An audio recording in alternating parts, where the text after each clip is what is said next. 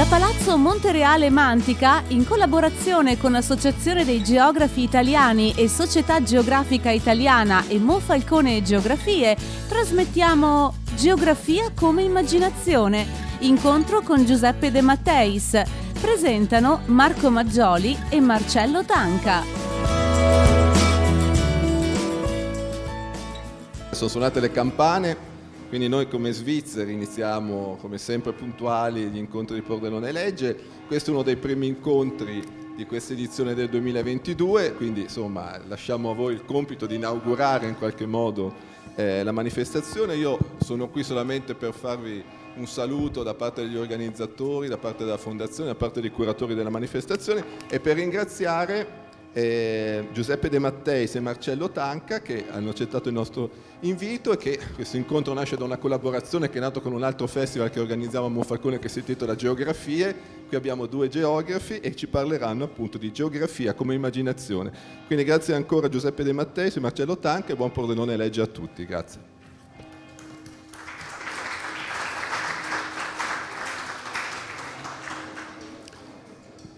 Allora, buongiorno a tutti e tutte e tutti, anzi, spero che sentiate la mia voce, si sente benissimo. Allora, io sono Marcello Tanca e come avrete capito non arrivo da Pordenone, ma sono un geografo dell'Università di Cagliari e ho il piacere l'onore oggi di, come dire, intavolare una conversazione con Giuseppe De Matteis che vedete seduto a fianco a me. Chi è Giuseppe De Matteis? È un geografo italiano ed è nato a Cagliari, ma è torinese, eh, sì, è nato a Cagliari per caso. È un geografo che si è occupato di geografia urbana, di sistemi territoriali e poi cercheremo anche di capire che cosa sono queste parole un po' strane.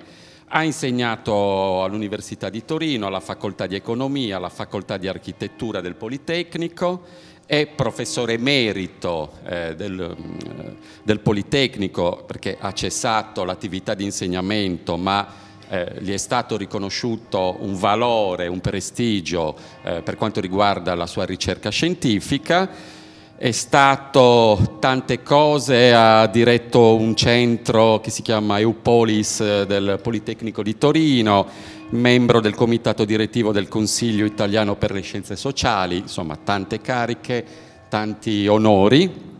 E per noi geografi è un autore di riferimento molto importante perché soprattutto eh, eh, tra i suoi lavori mi piace ricordare due testi che per me, ma non solo per me, sono fondamentali, che si intitolano Le metafore della Terra, la geografia umana tra mito e scienza del 1985 e Progetto implicito, il contributo della geografia umana alle scienze del territorio del 1995.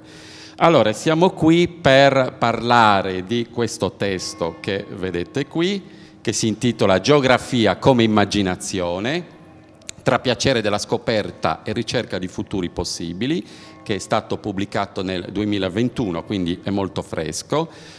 Eh, in questo testo De Matteis ha riunito una serie di lavori pubblicati tra il 1986 e il 2009 e, mh, mm, come dire, il tema comune di questi lavori è il rapporto tra geografia e immaginazione, quindi il sottotitolo ci dà già una traccia tra piacere della scoperta e ricerca di futuri possibili. Nove capitoli, momenti diversi della sua riflessione, appunto dal 1986 al 2009, però eh, mettendo insieme questi lavori De Matteis evidenzia eh, dire, una coerenza, una continuità del suo pensiero, perché pone, si pone come autore e ci pone a noi come lettori tutta una serie di domande e io oggi proverò a eh, stuzzicarlo, a provocarlo, a fargli dire qualcosa che insomma può essere interessante per tutti noi. Inizio da una prima osservazione, da una notizia che è circolata qualche tempo fa, ossia il fatto che eh, i giovani, cioè anche noi siamo nei giovani, eh, quelli leggermente più giovani di noi, ormai utilizzano le piattaforme social come TikTok, Instagram eh, per consigli di viaggio, per cercare posti da provare e quindi mettendo da parte, accantonando, non utilizzando più eh, gli strumenti di ricerca per noi più tradizionali come Google, Google Maps e via dicendo. Eh, esiste, ho scoperto che esiste addirittura la, l'associazione italiana dei food blogger, AIFB, che appunto raccoglie tutti coloro che su Instagram, su TikTok appunto postano, pubblicano i loro video in cui parlano dei posti in cui si va a mangiare, in cui si conoscono eh, modi di, di, di cucinare alternativi e via dicendo. Allora, tutto questo a noi geografi pone qualche problema, perché sap- tutti sapete che ormai l'esplorazione della Terra, del pianeta Terra, è terminata già da tempo, ogni angolo del pianeta è conosciuto, è fotografato, è instagrammato o instagrammabile, se c'è l'hashtag, è mappato e, come dire, ormai viviamo, siamo nel 2022, viviamo nell'epoca della super accessibilità alle informazioni, cioè noi con pochi clic, Wikipedia, eccetera, possiamo ricavare una quantità impressionante, enorme, stupefacente eh, di immagini, video, fotografie eh, relative ai luoghi della Terra, come mai insomma, era, era successo in passato. Quindi la mia prima osservazione è e i geografi? Che ruolo abbiamo noi geografi? Un mondo nel quale l'informazione geografica è a portata di clic, ormai vive dentro i nostri smartphone, quindi chiunque accede eh, a un'informazione che un tempo eh, era appannaggio di pochi, c'è ancora un ruolo, un'utilità della geografia? Vabbè, io credo che la situazione non sia così drammatica, anche perché il fatto che chiunque può accedere a un'informazione geografica che riguarda l'intero pianeta, eh, che ormai è conosciuto esplorato da, da, da tempo. Eh. Era già a disposizione di tutti, è, è almeno cento anni che è a disposizione. Certo bisognava faticare un po' di più a procurarsela, certo alcune classi sociali erano un po' tagliate fuori perché era più una cosa un po' più intellettuale, però in sostanza le cose non, sostanzialmente secondo me non sono cambiate. Adesso poi eh, con l'avvento dei social media c'è qualche, cosa, qualche opportunità in più per conoscere diciamo, la geografia in termini, come dicono gli anglosassoni, affettivi, che vuol dire non spasimare d'amore per qualcosa, ma avere un interesse che va oltre la curiosità intellettuale. Ecco. Allora, quando qualcuno, che so io, mette su YouTube eh, il video del suo viaggio, fa vedere delle cose che i libri non fanno vedere, i geografi ancora meno, che però interessano. Ed è questo di più di informazione che secondo me fa un po' la differenza. È vero che anche in passato uno tornando dal, dal, viaggio poi infliggeva a tutti i suoi amici una serie di diapositive facendoli sbadigliare magari. Comunque, eh, con i social media è più, è più diretta la cosa, è più diretta. Più diretta e poi anche il fatto che c'è una una conoscenza personale magari con gli autori aiuta anche a capire meglio le situazioni perché i luoghi sono una cosa certamente che noi possiamo pensare in modo oggettivo, però i luoghi sono anche vissuti. Allora il fatto di vedere come è vissuto un luogo è un'informazione in più, secondo me, di tipo geografico anche. E cos'altro? Non so, è tutto lì, non, non vedo... Eh, sì, perché è vero che sono, sono pezzi, no? Sono pezzi di informazione, difatti giustamente e l'inglese l'informazione parla di pezzi di informazione, no? Beh, sono pezzi che uno può trovare anche su internet, su Wikipedia, su queste cose qua. È un limite sicuramente. Conoscere la Terra a pezzi non vuol dire conoscere la geografia del pianeta. Però se uno poi riesce a collegare almeno mentalmente questi vari pezzi, incomincia a fare della geografia. Benissimo, allora in, in, un contesto di questo tipo arriviamo al tema centrale poi del libro che è l'immaginazione geografica. Eh, la domanda diciamo, spontanea che, che mi viene da fare è ma che legame c'è tra la geografia e l'immaginazione? Perché la geografia non è forse una scienza esatta, precisa, basata sulla misurazione, ci dice appunto che il Monte Rosa è alto 4634 metri, eccetera, ci dice dove si trova eh, Pordenone, quindi eh, sembra un sapere che non lascia spazio all'immaginazione, alla fantasia, alla creatività, anzi chi fa geografia, se si fa geografia, deve sapere esattamente, deve trasformare eh, quello che è incerto in qualcosa di certo. Ora, dov'è lo spazio per l'immaginazione? Cioè, come facciamo a scavare un tunnel che dalla geografia, da questo sapere, il sapere delle certezze, della sicurezza, ci porta al regno dell'immaginario, della fantasia, della creatività? Vabbè, quello che tu dici è una, una, una conoscenza di certezze, si crea attraverso l'immaginazione però. Eh.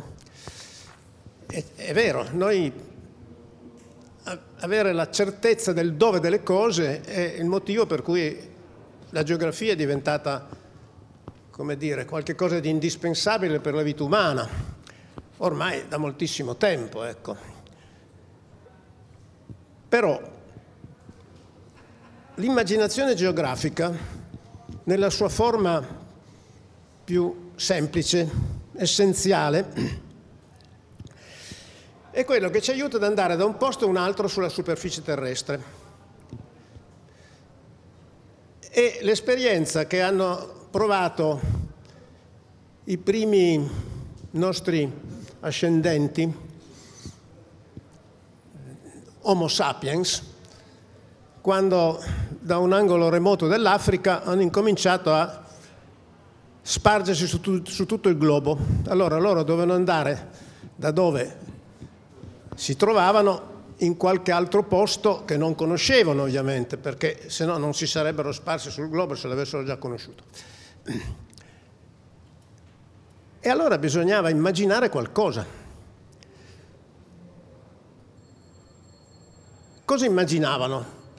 Immaginavano delle possibilità di vita diverse in più, magari, o meglio, di quelle in cui erano, se no non si sarebbero mossi, stavano bene dove erano, no? Se ci sono mossi è perché erano insoddisfatti di qualcosa e immaginavano che questo qualcosa di più ci fosse, o di meglio, ci fosse andando un po' più in là.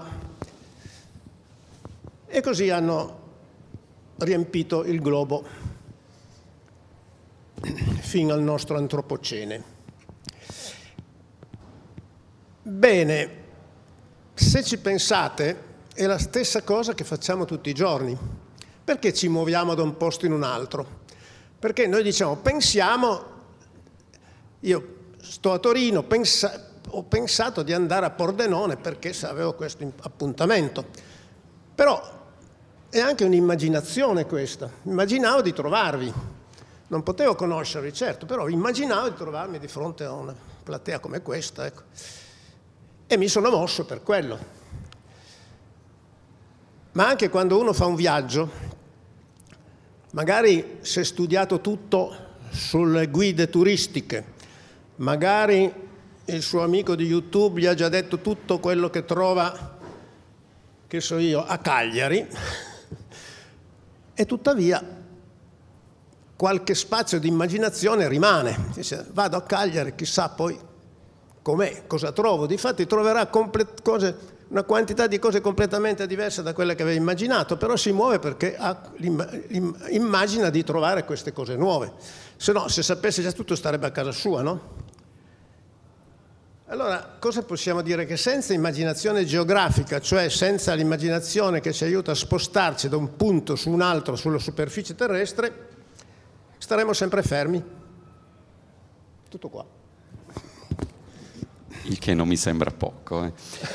allora, mh, mm, da quello che, che, che, hai detto, allora, l'immaginazione geografica può partire anche da una nostra insoddisfazione, da una nostra scontentezza, cioè dal renderci conto che eh, quello che vediamo, i luoghi nei quali viviamo non soddisfano le nostre esigenze, quindi come dire, anche questa forza attiva, propulsiva. E eh, ovviamente parlare di immaginazione geografica ci porta quindi a questo tema anche dello stupore. Io eh, leggo la quarta di copertina del libro appunto di De Matteis dove c'è scritto si può definire l'immaginazione geografica in tanti modi, come capacità di scoprire nuovi mondi o di cogliere nel disordine della terra certi segni e dare ad essi un senso, o ancora di connettere la dimensione sociale dei luoghi con quella storico-ecologica.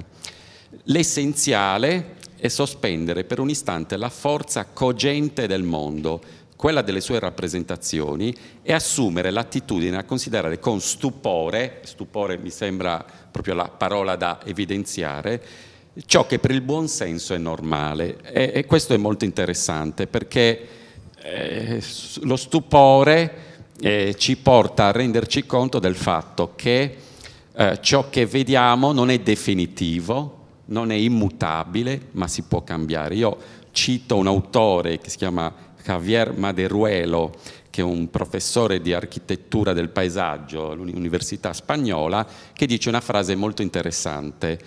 Se il paesaggio che stiamo costruendo non ci soddisfa, allora ci stiamo sbagliando. E, questo mi sembra già un punto di partenza per un'ipotesi di progettare il domani, progettare, eh, progettare il futuro.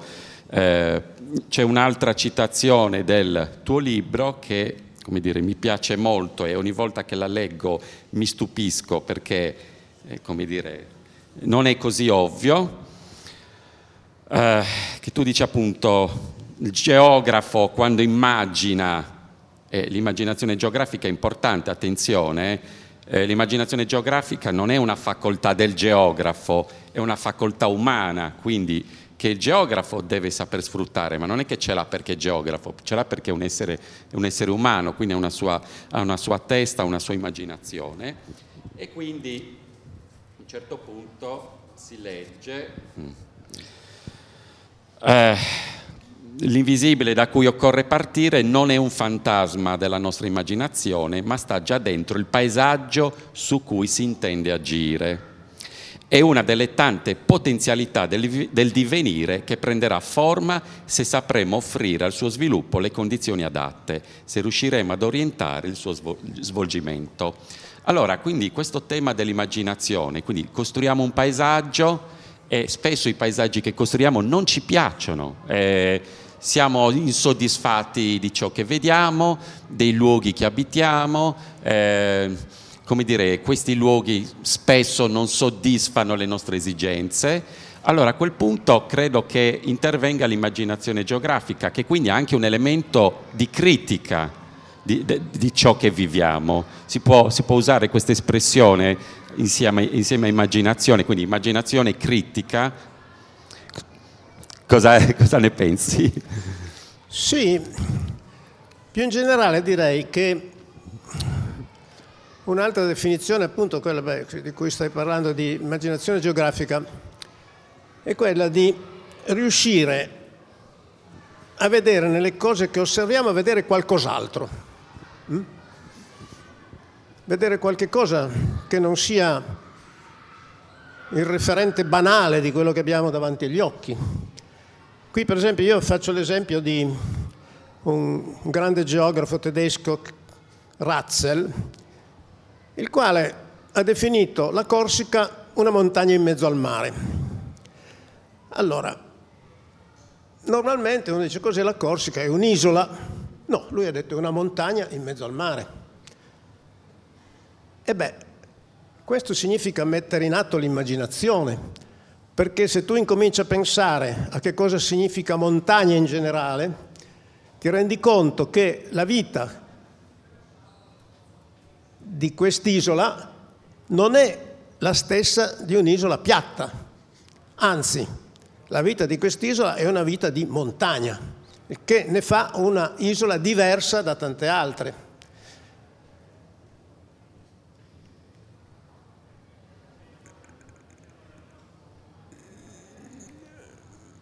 Un altro modo di considerare questo è quello che si può considerare critico, no? come dicevi tu, è quello di dire, bene, io vivo in questo ambiente, vedo questo paesaggio, vedo questo tipo di società che si lega in questo modo alla terra e non mi piace, non mi soddisfa.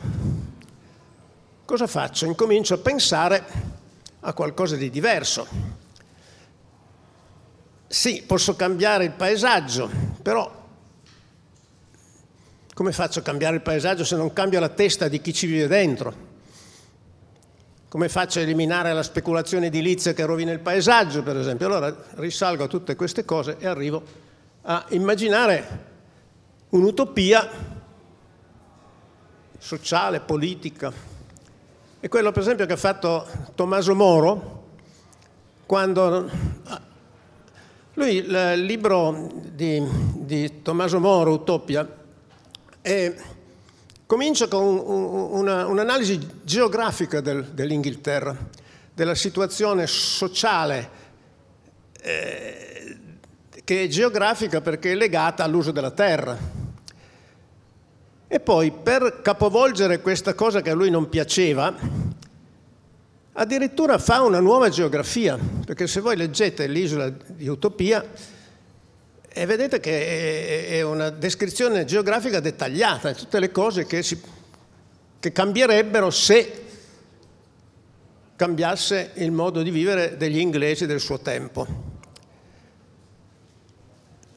Beh, perché dicevo questo? Ah sì, perché appunto c'è, c'è un aspetto critico anche in questa... questo immaginare qualche cos'altro. Hm?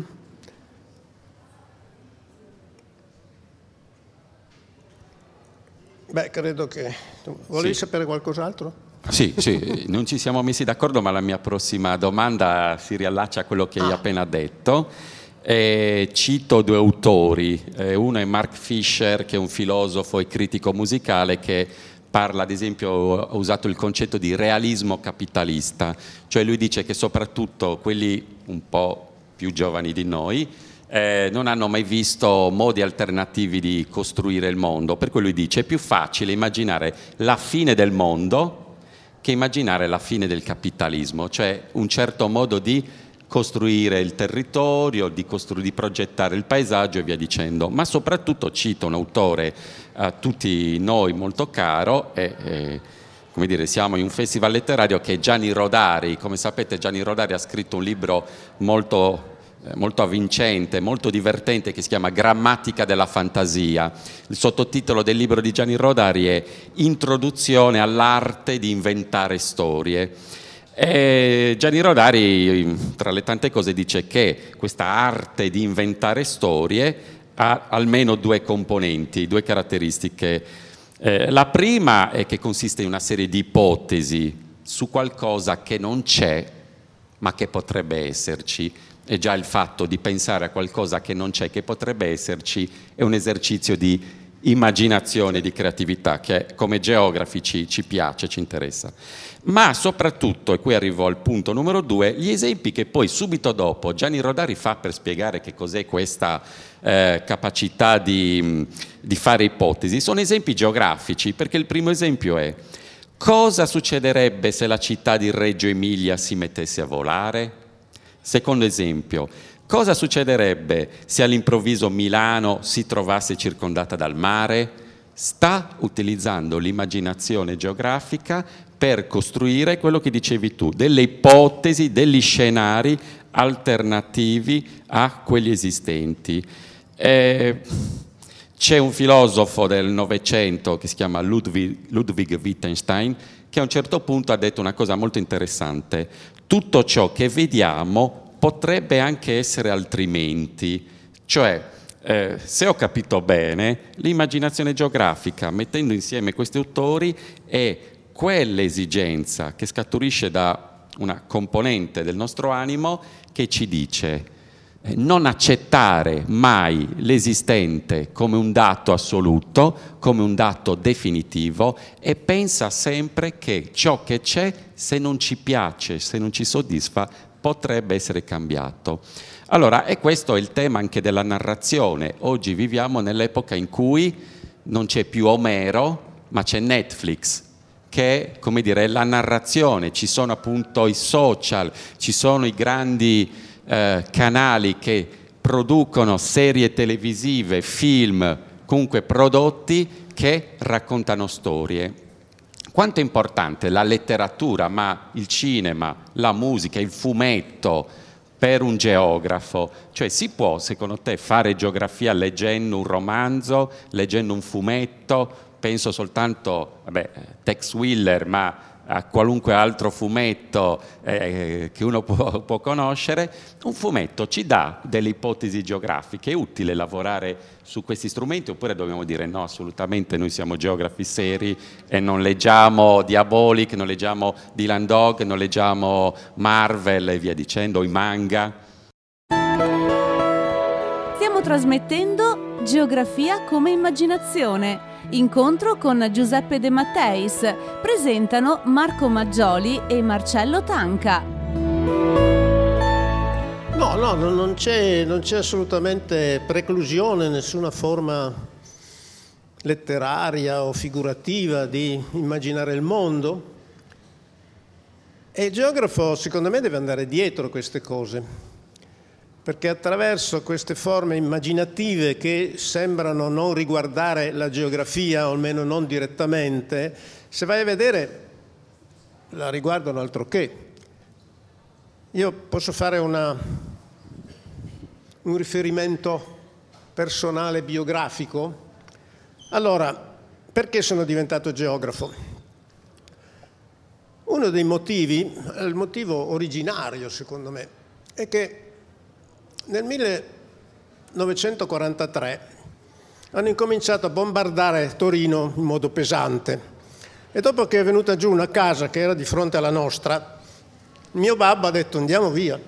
E siamo sfollati, come si diceva allora, in campagna, dove c'era una vecchia casa dei miei nonni e bisnonni che erano anche abbastanza appassionati se non di geografia, di, di, di letture varie, tra cui i romanzi di avventure che andavano per la maggiore allora, che erano quelli di Jules Verne, quelli di Salgari, e poi c'erano anche dei, dei vecchi Atlanti, no?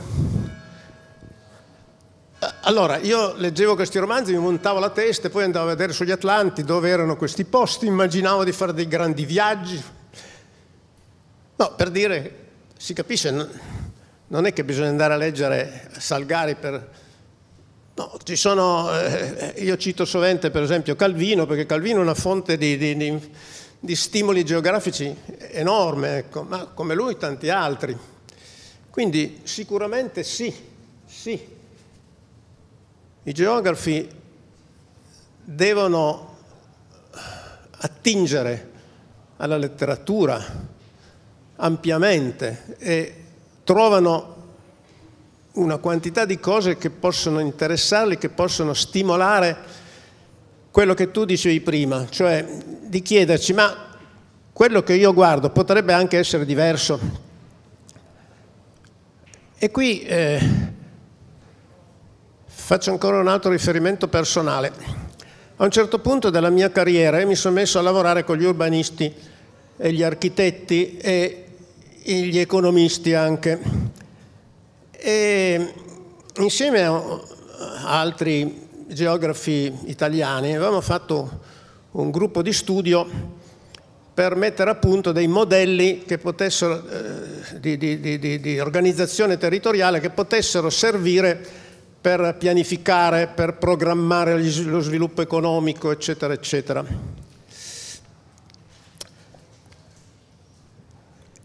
E in questa, questi lavori è venuto fuori che il contributo principale del geografo a un processo per esempio di sviluppo economico territoriale, locale o anche regionale, era quello di eh, scoprire le prese dei territori. Cosa sono queste prese? Eh, beh, immaginatevi di dover arrampicare su un albero, no? Avete a disposizione diversi rami, ma non tutti vi interessano, non tutti servono per salire, soltanto alcuni e quindi scegliete quei rami che sono presi per andare sull'albero.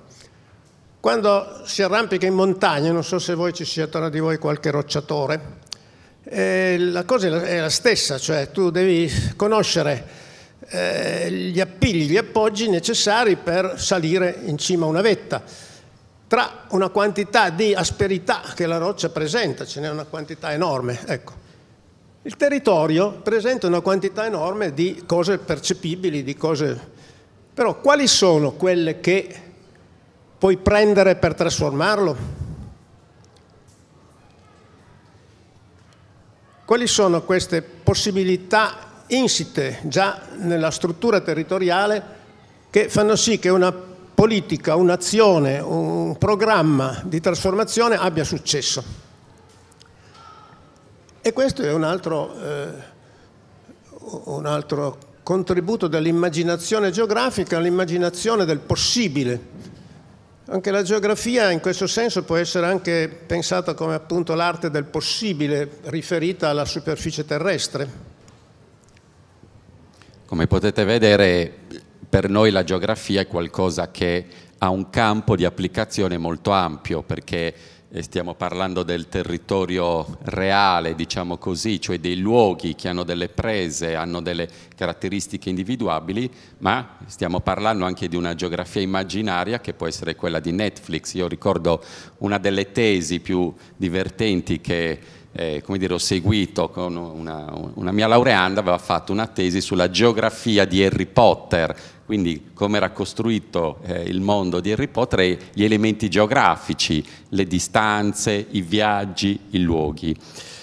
Eh, la, eh, l'immaginazione geografica può essere anche un campanello d'allarme, può essere anche qualcosa che ci fa pensare che eh, stiamo imboccando un percorso pericoloso, sbagliato, che creerà, crea, creerà delle ingiustizie, eh, delle situazioni eh, a rischio. Penso ad esempio a un libro che hanno pubblicato eh, un geografo e un filosofo che si chiamano Mauro Varotto e Telmo Pievani.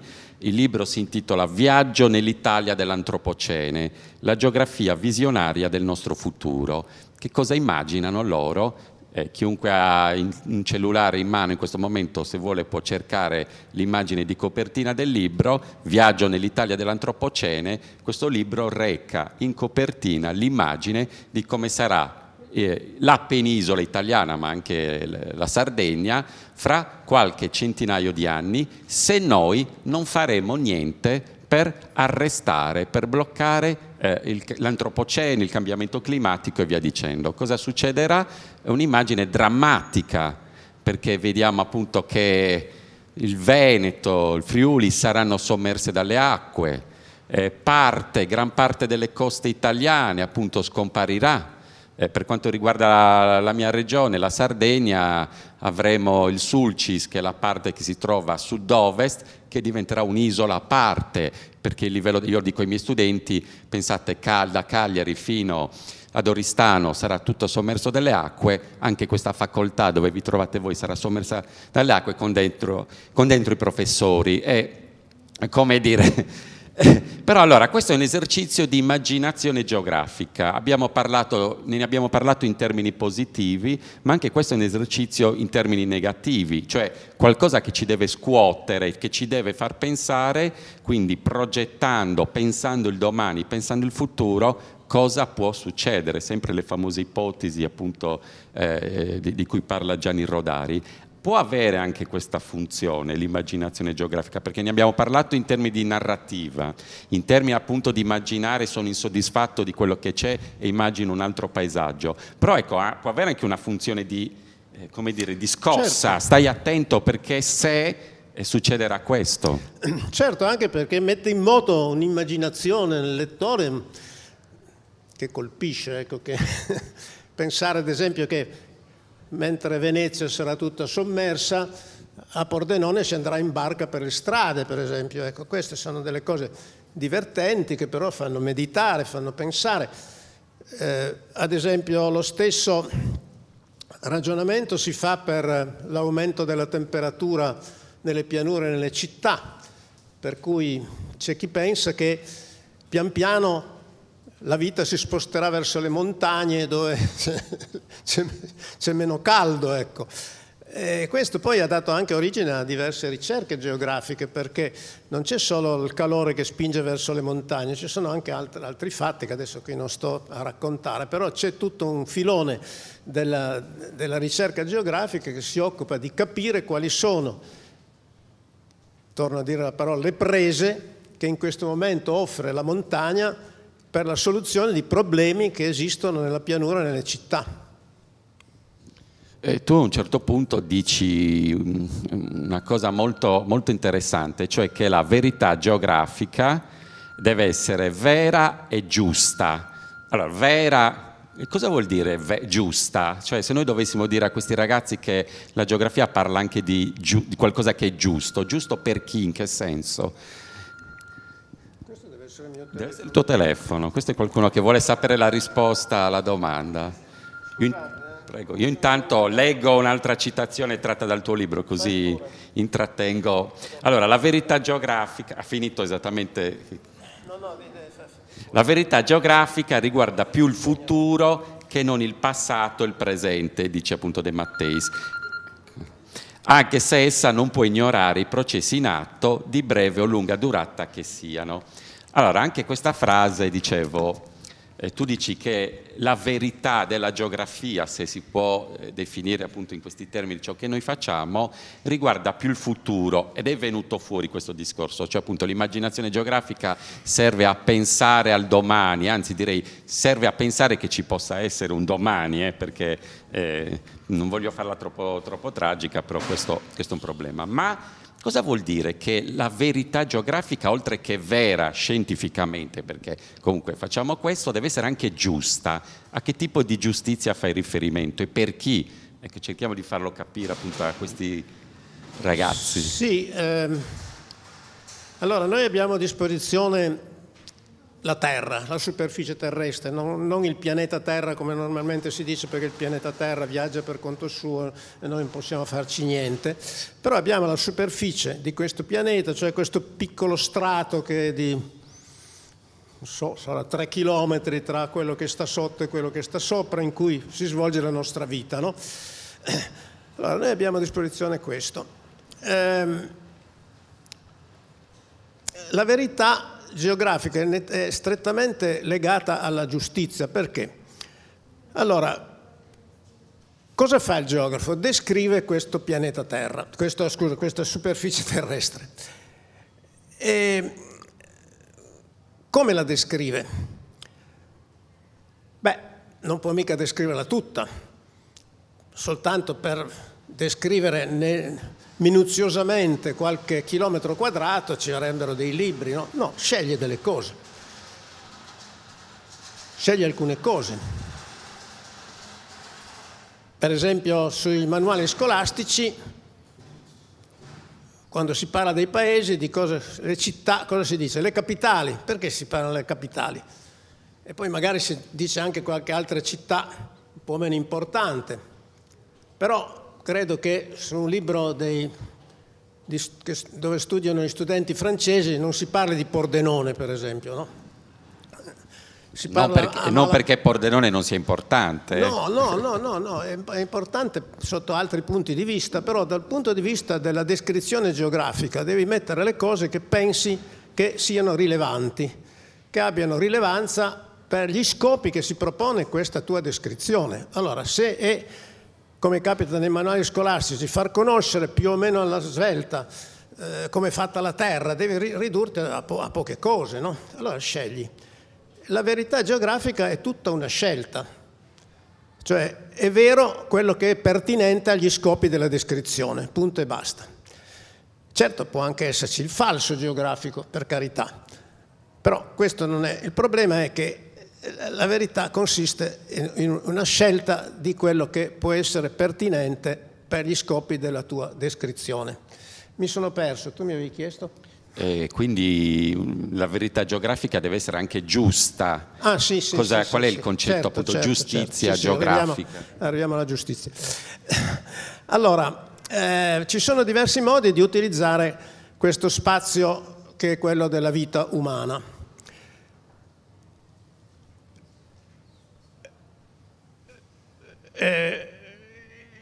Secondo me è giusta una geografia che ti fa vedere come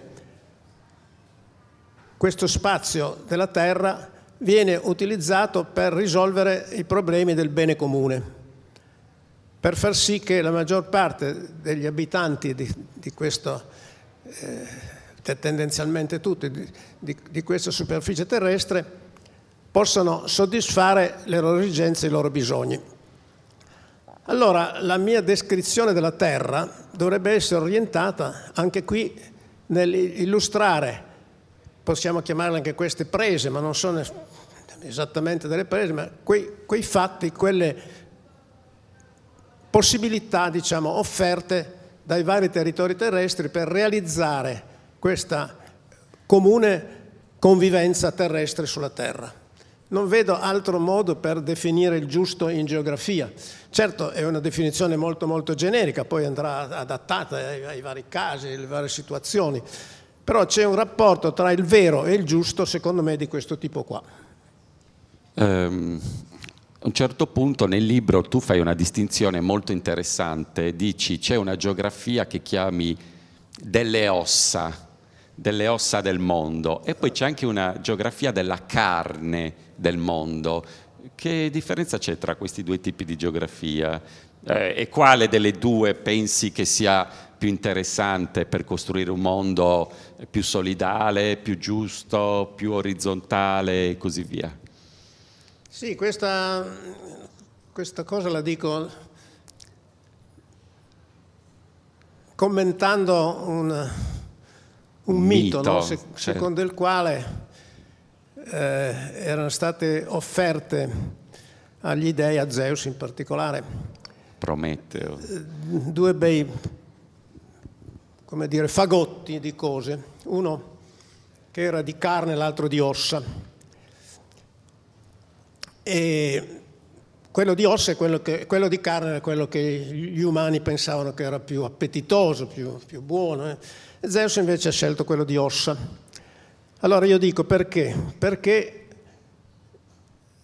Zeus, essendo una divinità, essendo qualcosa che dura, se non in eterno, almeno per noi dura per sempre, eh, ama quello che è solido, quello che non si trasforma, quello che rimane sempre uguale. E di lì parlava anche di due geografie, una quella che vede il mondo come qualcosa di immutabile e cito a questo punto il, geografo di Saint-Exupéry del piccolo principe, no? a, cui il geografo, cui il geografo del piccolo principe, eh, il, il geografo de, dice al piccolo principe noi scriviamo cose eterne. Ecco, allora c'è una geografia delle cose eterne che sceglie tutto quello che non si muove mai, che vuol far pensare che il mondo non cambia quello che è. Ma dietro questa geografia, se uno poi va a vedere per le connessioni di cui ho già parlato tra la geografia e la vita, e la vita anche politica, la vita sociale, c'è eh, implicito l'idea della conservazione. Quindi una geografia dei conservatori è una geografia di cose, di ossa, di cose che non cambiano tanto. Ecco. Una geografia invece dei rivoluzionari è una geografia di carne, di qualche cosa che si muove, che, che, che, che nasce, che vive, che muore. E sotto questo punto di vista, perché la domanda tua è esattamente qual era? Appunto, quale delle due geografie secondo te è più utile per pensare eh, a ciò che ad esempio dobbiamo fare eh, per vivere in un mondo in cui il livello delle acque ad esempio non... Ah, sì. Eh, cioè tenere se, conto del cambiamento quindi. No, senz'altro. Devo dire che prendiamo, prendiamo i due estremi della geografia, quella conservatrice, estremamente conservatrice e quella estremamente rivoluzionaria. Allora, eh, tutte e due svolgono un ruolo secondo me molto importante. Quella rivoluzionaria, perché anche se non assume forme rivoluzionarie, ma cerca soltanto di, di, di, di fronteggiare dei cambiamenti come quelli di cui parlavi tu adesso è ovviamente molto utile. Ecco, cosa dobbiamo aspettarci dal cambiamento climatico e su, su, su, tutta la superficie terrestre? È una geografia che si fa continuamente, questa è quindi molto importante. Però anche la geografia conservatrice non è del tutto inutile, anche perché se pensate i cambiamenti così rapidi che ci sono ad esempio oggi nella società, nell'economia, eh, impediscono ad esempio alla gente di eh, farsi un, un, progetto di futuro, perché tutto cambia, non, non puoi far più conto di niente. E quindi diciamo che la geografia oscilla tra questi due estremi che sembrano in contrapposizione, lo sono anche, però sono entrambi secondo me necessari.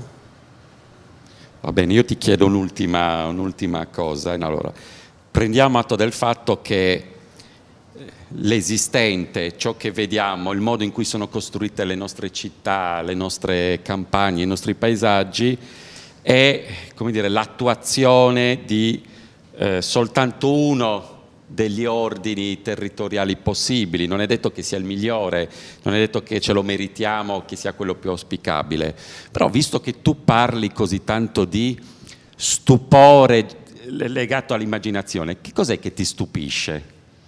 Cos'è che ti fa dire non me l'aspettavo, questo ha provocato in me una sensazione di stupore geografico, perché sono curioso appunto di sapere cosa stupisce Beppe De Matteis.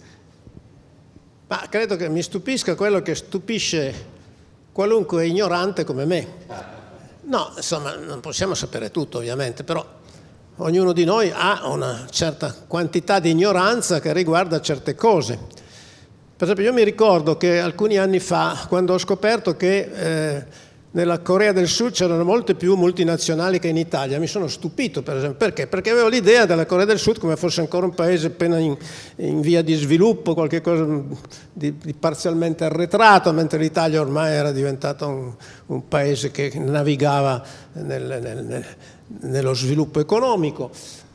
Ed era sbagliato, ovviamente, no? E come questo eh, direi che qualunque ce ne sono una quantità di cose, noi abbiamo dei pregiudizi geografici con cui affrontiamo la vita, affrontiamo anche eh, la visione delle cose.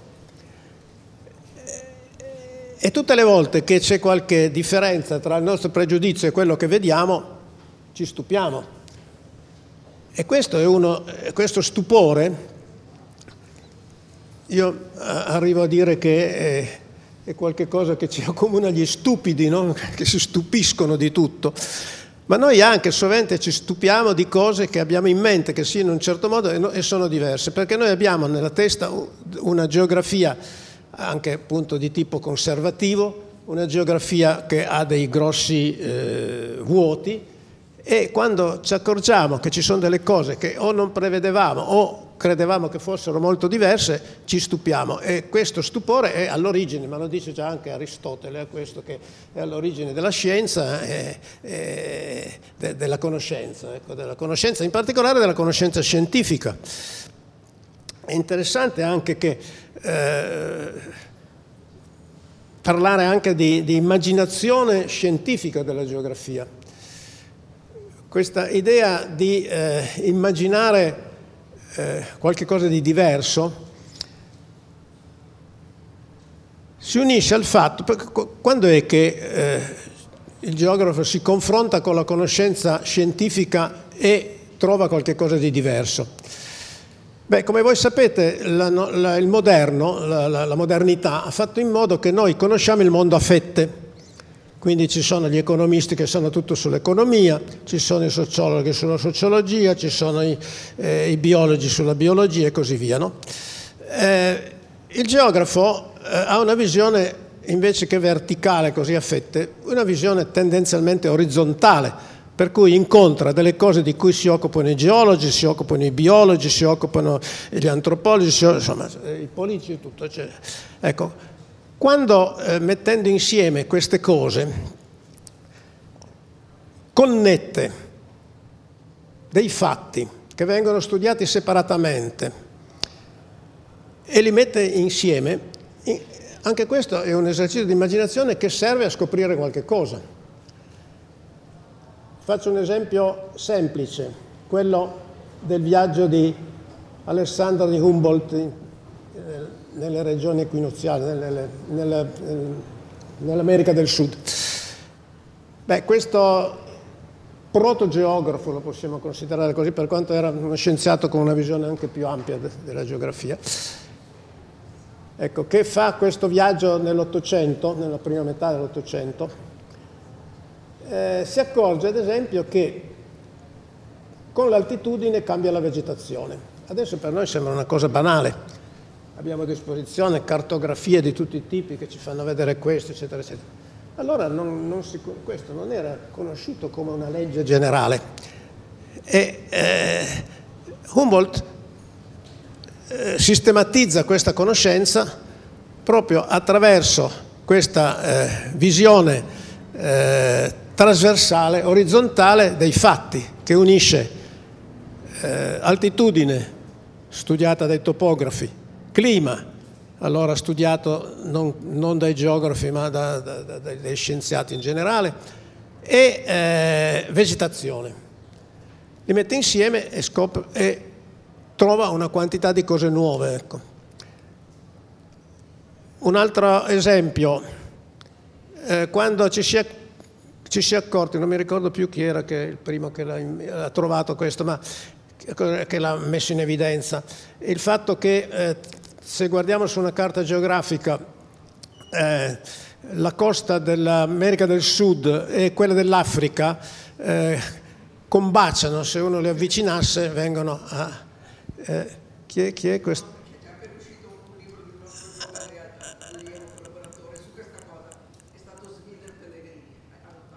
Eh? È stato? Ah sì?